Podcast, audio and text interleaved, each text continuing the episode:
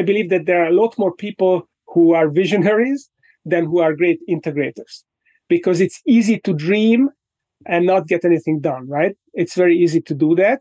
Now, of course, a great visionary uh, are going to do more than just dream, um, but even they uh, can benefit from having someone who executes well because it frees up your capacities to really stay at the strategic level and to think about building your business. What if you could reclaim hours of free time each week, create legacy building wealth, and devote more energy to your passion projects without giving up on your career as a life saving MD? Dr. Vikram Raya is a functional cardiologist, high performance coach, and real estate expert. Is here to give you the tools, strategies, and solutions you need to transform your life, unlock your limitless potential, and achieve greatness, all while freeing up your precious time. Welcome to Limitless MD. Let's dive in. Welcome back to another episode of Limitless MD. I'm your host, Vikram Raya. Today I have a good friend, Steve Preda. He is not only an author, a speaker, a business coach. And not only did he sell an investment bank in Europe for a, a large sum of money and moved to the United States in 2012 with his family to live his second chapter of life, but he's also one of the business uh, implementers in two of my companies, Limitless MD and Viking Capital. Steve, welcome to the show. Hey, Vikram, I'm very excited to be on your show. Finally. Absolutely, my friend. Absolutely. So, guys, I always talk about LGS, leverage growth and scale. I always talk about how to take your company from an itty bitty idea in a twinkle of an eye that with the idea fairy just deposit to you, you know, on your way to work one day to a Fortune 500 company, a Inc. 5000 company. How does that happen? And, you know, after the early stages of a business or an idea, you need to germinate it and let it need to ruminate it. And then once you start having, I would say, at least three to four employees and you have some traction, something as powerful as a business operating system will really take you to the next level. Uh, so, Steve, talk about sort of the journey of you becoming a business owner to business coach. That's been a, a really rewarding journey. So as, as you said, uh, I I was uh, an investment banker. I started my own investment bank um, back 20 years ago uh, in Central Europe, in Hungary, and we grew pretty fast. And one of the things that allowed me to grow was this book called The E Myth by Michael Gerber. So that was back in 2005, and I read it, and I got really excited because Gerber was talking about working on your business, not in your business. Uh, he he introduced this concept of of you kind of elevating yourself above of your business and looking at it as as a totally independent entity that you put together. It's like a Lego. You put it together and it's going to work great.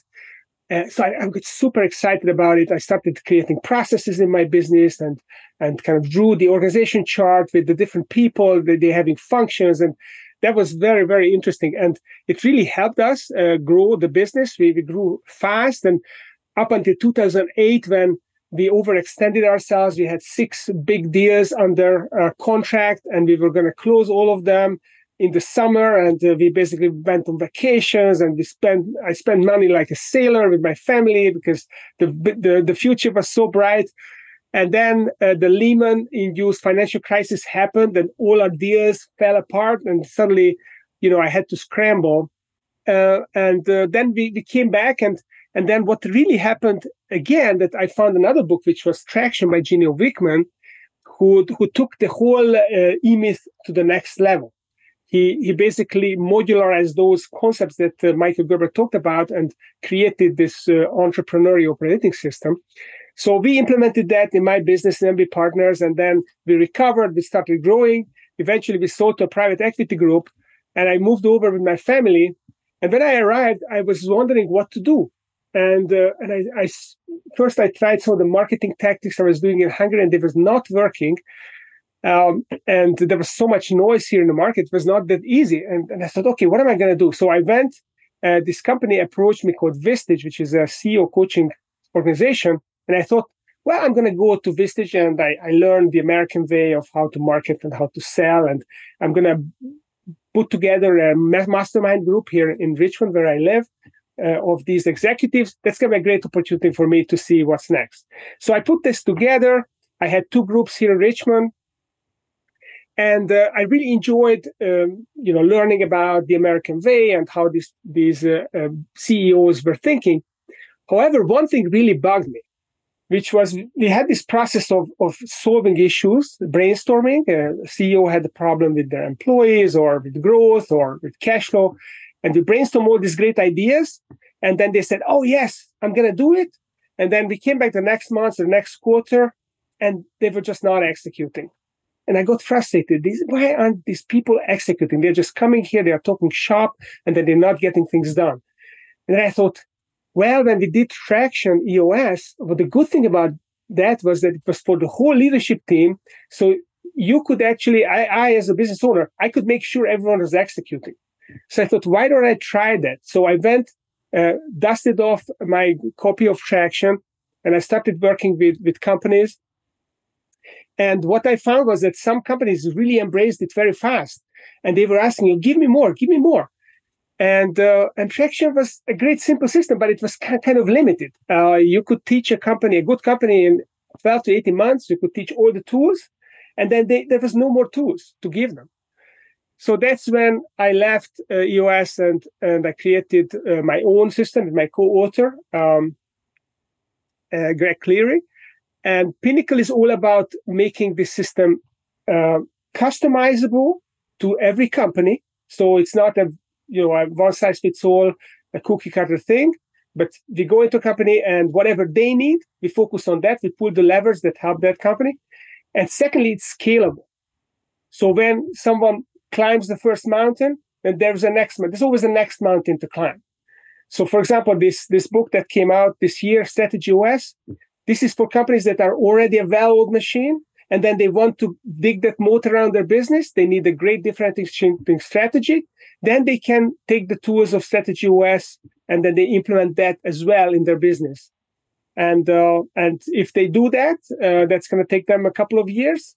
Then I have the next uh, thing coming out, and then I'm going to do that as well. But I'm not going to talk about it yet because it's still. Okay. It's okay. Why don't you just give us a hint on what the topic is going to be at least? Okay, well, listen, um, I mean, everyone knows that a great business needs to have a great execution, a great strategy, right? And what's the third thing that a business must have? An exit? Well, that's for the owner. That's for the business wants. The business doesn't care about its exit, right? The business itself, it's an organism. All it cares about, it wants to grow. It wants to uh, feed the employees. It wa- wants to uh, attract great people who want to uh, have a career, so they want to be in a growing business. That's what the business cares about. Um, so the third thing is the culture. You really need a great culture for a business for it to thrive. It's not enough to have great execution, great strategy, and a great culture. That's where that quote, you know, culture eats strategy for breakfast comes That's from. right. That's yeah. right. Peter Drucker. All right. So those are all the frameworks and the books and sort of your journey now let's get into it. How many companies have you been working with, uh, you know, all over the country um, to to take them to the next level? And uh, uh, more importantly, the types of companies, perhaps. Over the years, uh, I've worked with a lot of companies. So, as an investment banker, I've worked with a couple of hundred companies, helping them figure out how to position themselves, how to build a business plan, how to uh, find a buyer.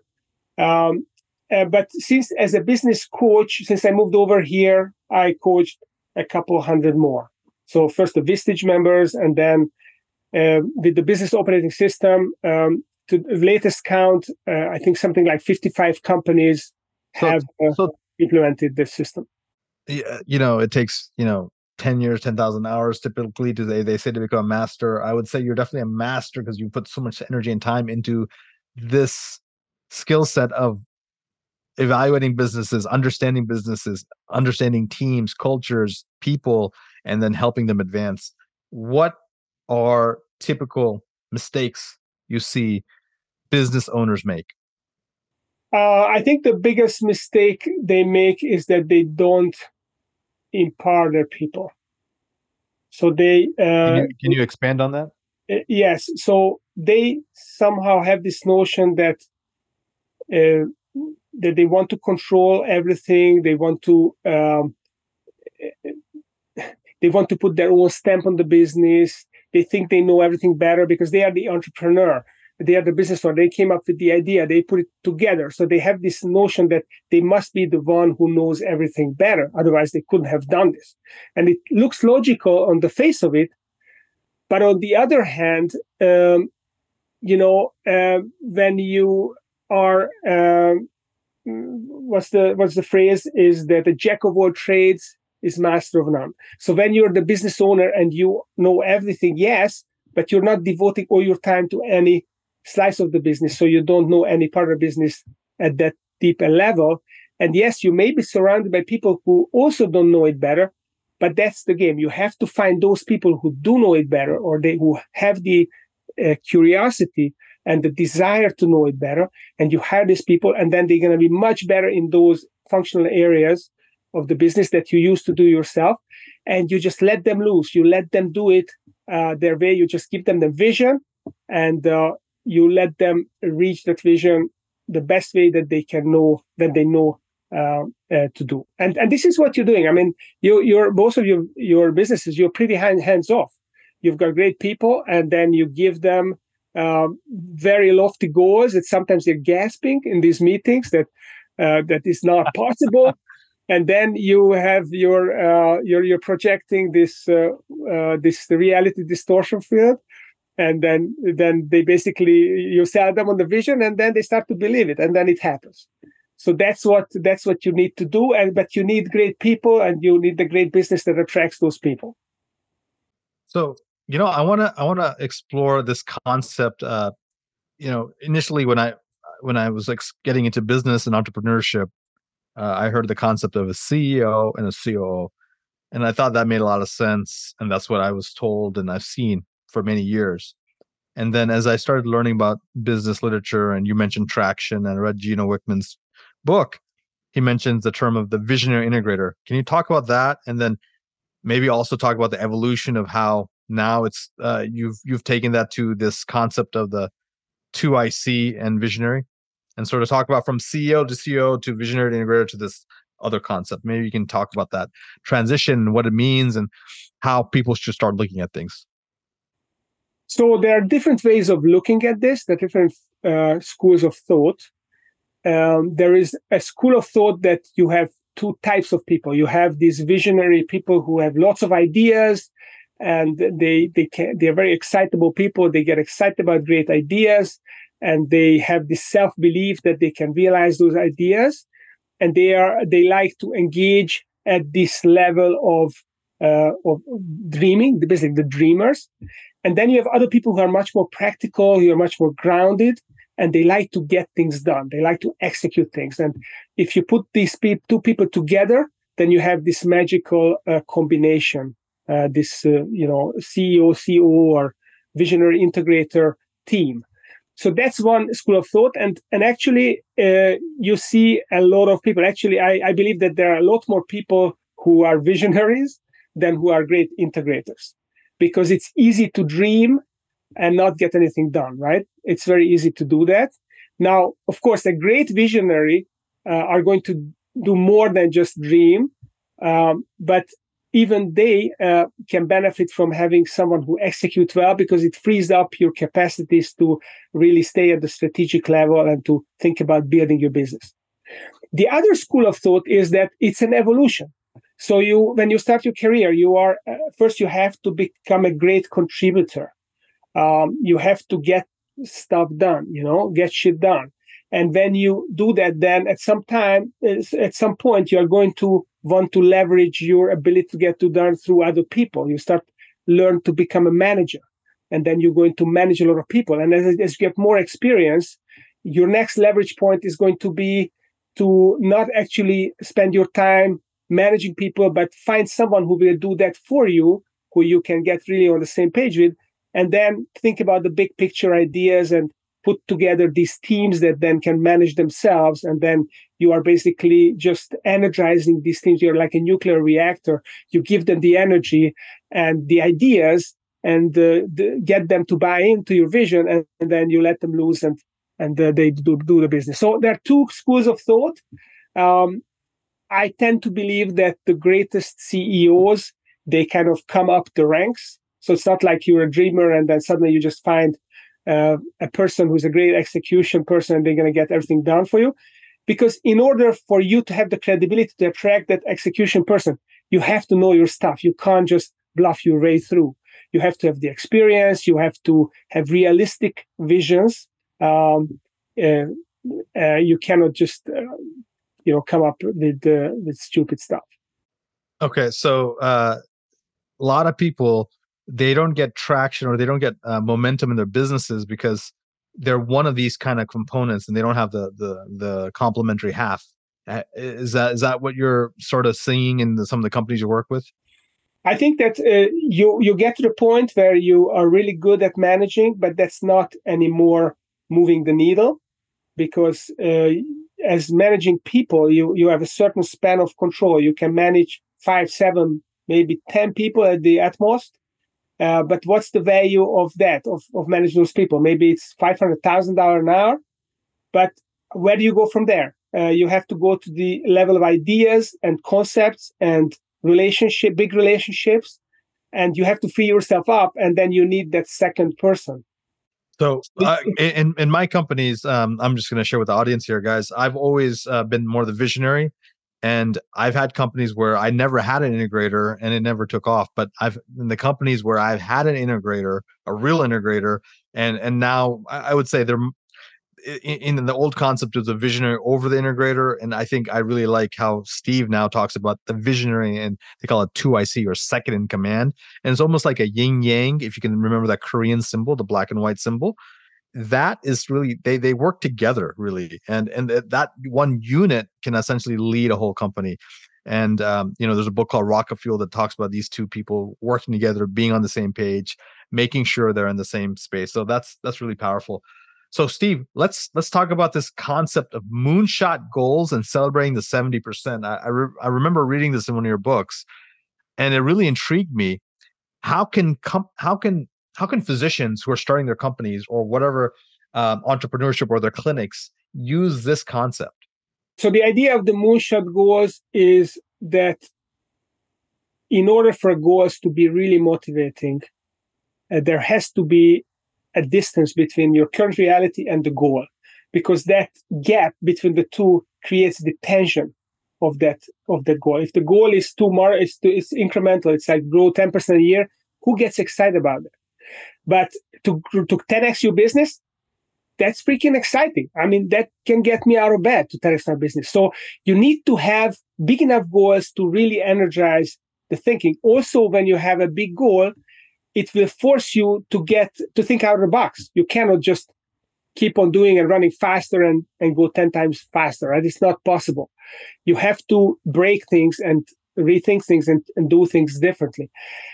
So that's the idea. But when you set uh, these moonshot goals, then uh, being a perfectionist and expecting 100% completion is demotivating and unrealistic.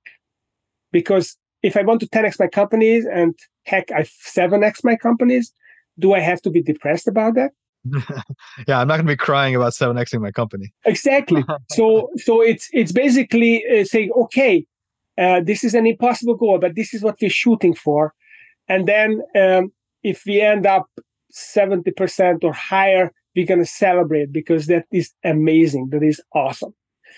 Now, the flip side of it is that if you make every goal in your company uh, this kind of a 70% goal, then you're going to uh, uh, generate some level of mediocrity. Uh, because uh, there are certain things that 70% good is not good enough. So a person who person who uh, builds a car that is 70% uh, operational, who wants to drive a car that is in the garage two days a week, right? It, it's it's useless.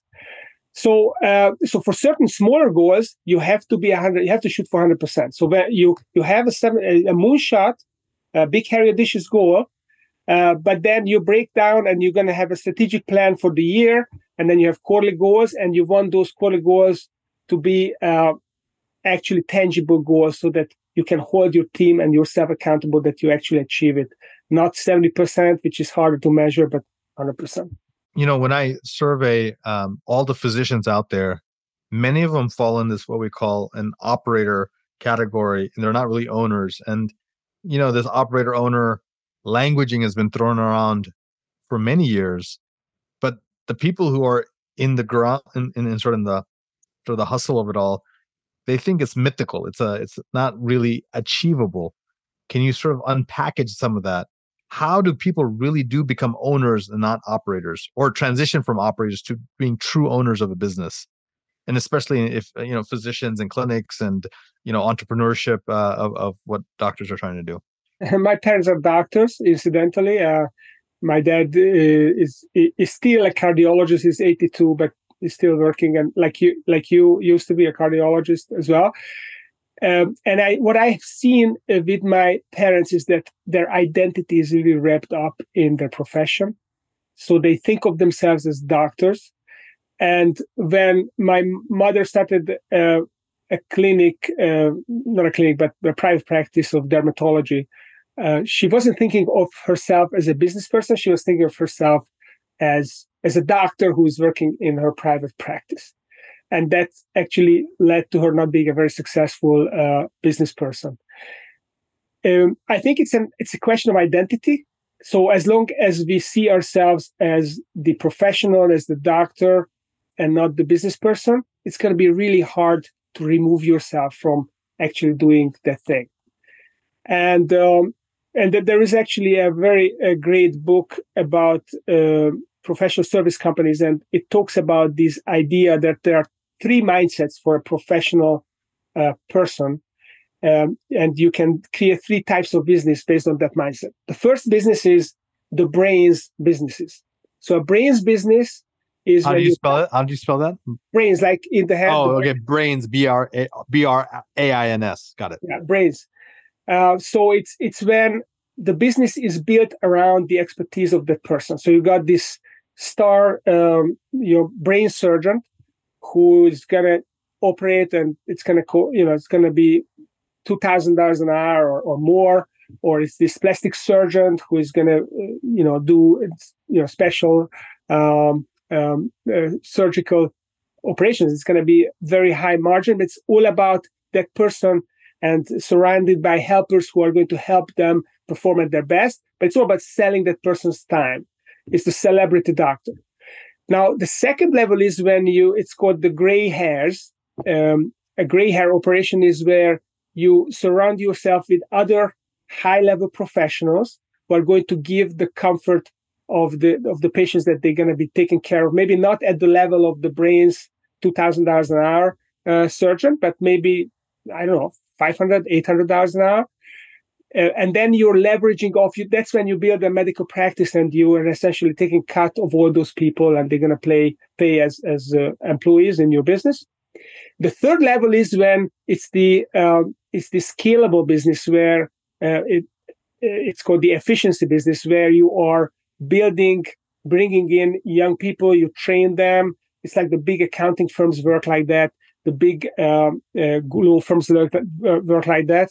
Uh, and possibly big hospital uh, companies work like that as well. I don't I don't know it as much, where you bring in a, a young professionals who are highly educated and they're motivated, and you work them to uh, work, you know have them work very hard, and they are in a apprenticeship and they, they you know they are there because they want to learn the profession and someday in 10 years they want to become a high paid doctor.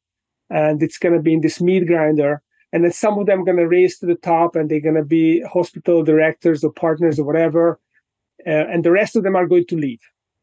So these are the three models. And um, and actually i only think the third model is really a business because the second is a practice. It's a practice where you you are taking care from everyone else but you're still there working in that practice. The third one is when you're removing yourself and it's it's all the young doctors that do all the work uh, maybe you consult a little bit, but it's all about you building uh, the hospital is, is your business. When um, a doctor is wrapping up their practice and they want to actually sell it for a value, what do you think are the couple of top top two or three things they can do to actually have more value for their practice uh, for sale? Depending on uh, on the branch of medicine, uh, but I, uh, you know, what I believe is that what's most important is is your relationship. So do you maintain a relationship with your patients? Uh, do they have an emotional connection? Do they uh, are you top of mind with them? So um, do they uh, feel that they belong to to your practice and they want to be seen by you on a regular basis? If that's the cases, then you have something to sell. If uh, if if you're just you know transactional, transactional, you don't really have a brand. If if other people, for example, I I, I had a cataract operation a couple of years ago here in, in Richmond, and I went to this uh, eye uh, doctor, uh, Dr. Lipstock, and he treated me. I went to see him. He, he, advised me, and and then finally, when it came to the operation, he referred me to a surgeon who was operating this uh, this surgery center. And all he did was he got these referrals into the center, and he was operating. So he didn't have any relationships with the doctors. He was just an expert who were executing. He had the operation room. So I don't know if his business was more valuable than Dr. Lipstock, who was maybe not a star surgeon, but he had actually uh, a lot of patients who were connected to him. I still go keep going back to him. It's an annuity for him to have me as a patient, even though I'm healthy now. And this other guy, I've never seen him before. He may he seems he may be very famous, but um, he doesn't doesn't get any recurring income from me. Got it. Um, so that personal touch, that uh, brand identity, brand loyalty, um, creating that um, uh, empowering uh, sort of raving fan clients, uh, in, in this case, raving fan patients. And, and, and we'll we'll wrap up with this last question. Um, you talk about five xing your business, uh, following a lot of the strategies you talk about in some of your books. Um, how do, how does one think about that uh, in terms of monetarily? Like how it seems such like a big big overwhelming task to 5x my business but you really break it down into some simple steps it's it's a, it's very simple so uh, what what i uh, say is that you can easily 5x your business in 5 years so it's not 5x in 3 months 5x in 5 years and you can do actually much better than that it's it's a very conservative plan so here is how it works you have to grow your top line by 20% each year for 5 years which which is very doable. So 20%, even a professional service firm, uh, maybe a medical practice can do it if even if it depends on highly qualified doctors and bringing them into your culture. At about a rate of 20% a year, you can increase your the number of people in your organization without breaking the culture. So that that works. And this is all you have to do. So if you grow your top line by 20% for five years, that's gonna two and a half time your business. And the other thing you do is you just double the net profit margin of your business. And most companies have ample room to increase their profit margin by uh, by just improving their pricing, by differentiating their business, by creating uh, playbooks in their business, uh, by creating an execution cadence so that people are performing.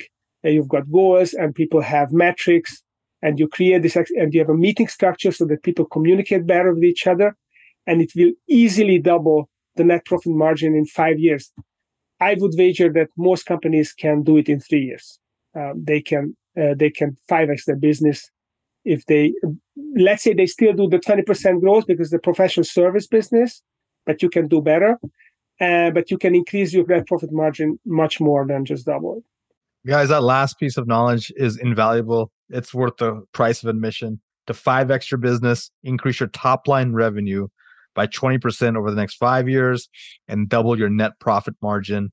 And you have a 5x business or more. So, and all of this is laid out in, in Steve's books, Strategy OS, Pinnacle, Viable. So please look for all of those are on Amazon. They'll have links below in our show notes. Steve, man, that's so much amazing information. I know we're just scratching the surface of uh, of your wealth of knowledge, but thank you again for sharing that with all our listeners. How can people learn about you, work with you, get into your ecosystem? So my website is stevepreda.com, uh, P-R-E-D-A, not like the fashion brand, but mm. Preda. And you can find everything on the website. I'm also on LinkedIn. So Steve Preda Business Growth uh, on LinkedIn, and uh, you can follow me. We are getting really active there and posting videos and posting. Uh, I've got a podcast, The Management Blueprint, and got great guests. Vikram was on it also. Uh, We had uh, over 180 episodes, and uh, we're looking for framework. So if you have a great framework that you want to share with my audience, just reach out to me, and uh, and we can have a chat, and uh, we, you can come and talk about it on the podcast as well. Thank you, Steve. Thank you so much. Uh, and listeners, thank you so much for supporting the podcast. Please follow us on YouTube as well. A lot of our my episodes are also on YouTube, so please follow us there. And again, until next time, guys, be phenomenal. Thank you so much for listening to this episode of Limitless MD. If you found value from this episode, I encourage you to share this episode with a friend and let me know by leaving a review. For more information, make sure you check out the links in the show notes below or simply visit vikramraya.com. Until next time, be phenomenal.